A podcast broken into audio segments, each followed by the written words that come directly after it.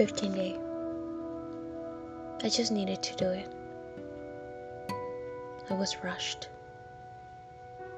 I felt an electricity to, to make them look exactly alike.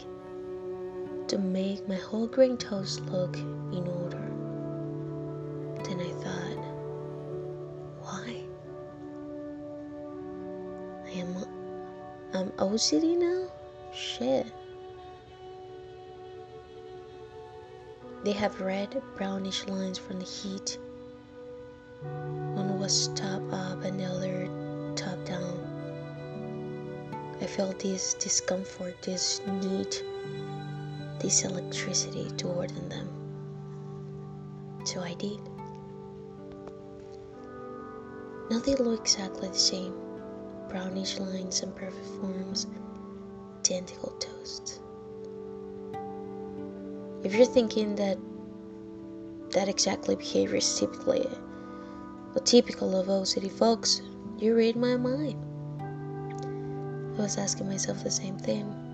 Why I am doing this? Am I becoming OCD? I know I need specific routines to do everything the same way. I like perfection, lines, order, so I can shit.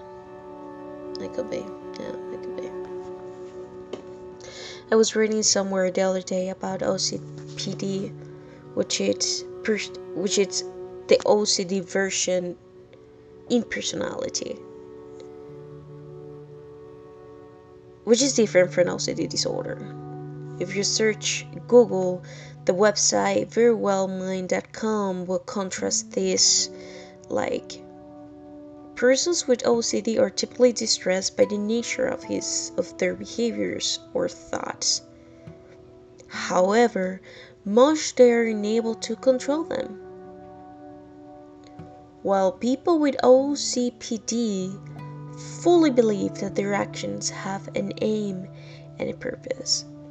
Basically, the big difference here is people with OCD, they're conscious about it, they know they're having thoughts that are not necessarily real, but they cannot stop them.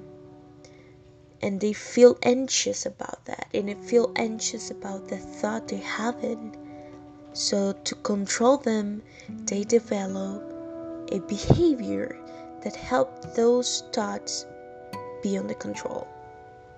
So, I have a thought, I feel anxious about that.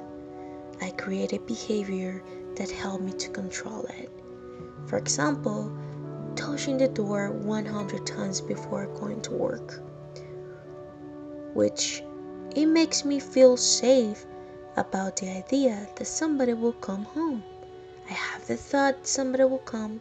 I touch the door 100 times. Now I feel safe and I can go. Ouch. Pretty crazy, right? Now, people with OCPD, which is personality disease or dysfunction,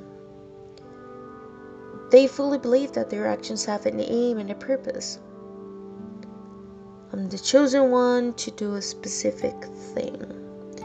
And I would aim all my energy and effort to make that possible. And I just, yeah, yeah. Shit, shit, shit, shit, shit, shit. God help me. I. I always thought I was special and I'm different and, and capable of great things. Uh, this is shit, this is me. it's freaking scary. I think that it's the way I rationalize everything in my childhood. In, in movies and TV, superheroes always have a difficult life before becoming a great being. Shit. After thinking all of these, I just took my six ounces of hot peppermint tea and enjoyed the view of the kitchen green and darkish beautiful backyard. It made me feel hope and loved. I took a new tradition of tea after watching the show The Mentalist. He said he loves a tea because it makes makes it makes him feel like a hug. It's just weird. I always connected with TV. The people in it felt familiar and friendly. They comforted me. I think I found ways of comforting myself because of the deep feeling of loneliness I always experience. I grew up pretty much by myself. When I was six years old, mom got married. We moved from my grandparents' house because in the countryside, my little heaven, we moved from the countryside to a new house in the urbanized area of my town. In my mind, I left my joyful days of games with my cousins, loud laughs with my aunts, and moments of hugs and validation from my grandparents. They are my warm, playful, and loud summer. My other house, it is my cold, lonely, and silent winter. Now I was by myself. My mom's husband, a week after the honeymoon,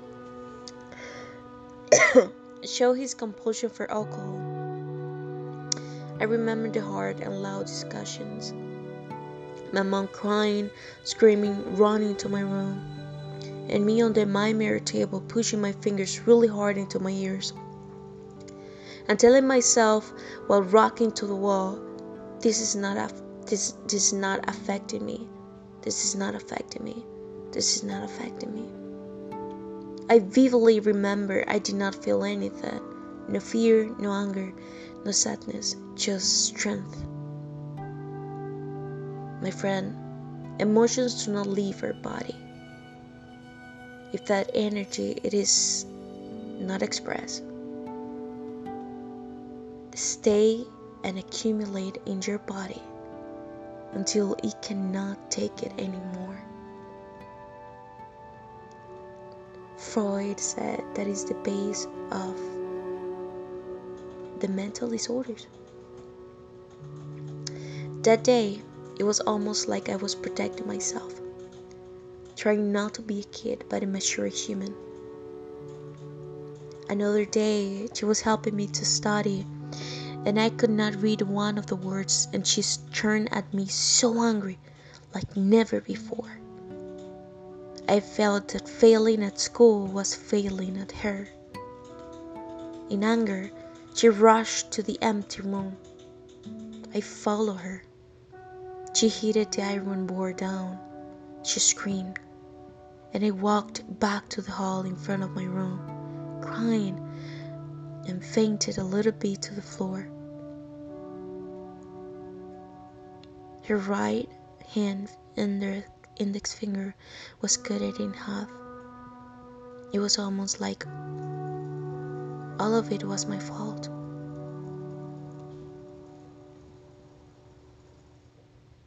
Hmm. I remember feeling a rush of protection and perhaps some guilt.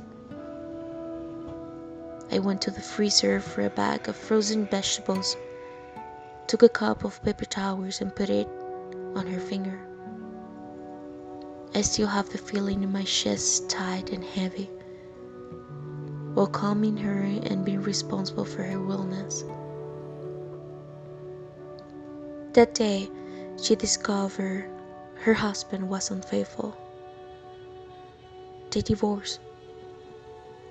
So now she have a new house to pay, a new car, bills, and me. Sometimes we didn't have enough food. That depressed her a lot. I can say I never went to bed hungry, but I know she did a lot of times.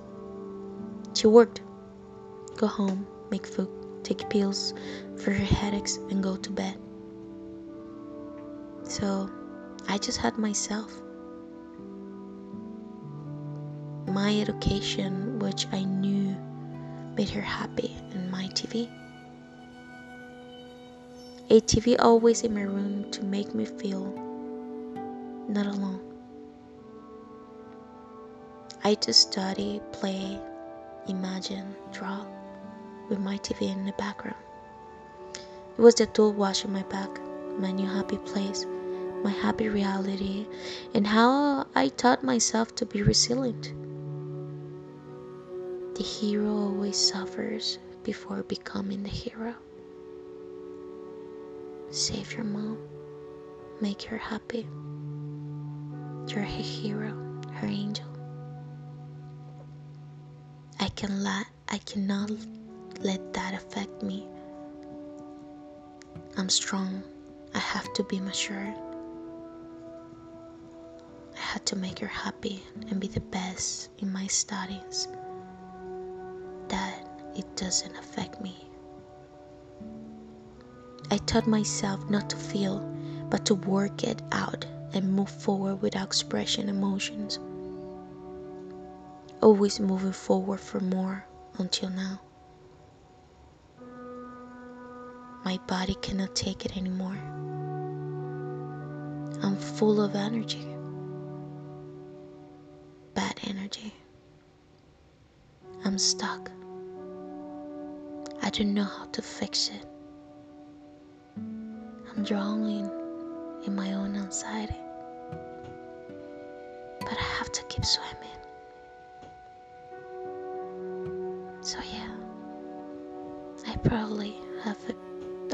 Personality.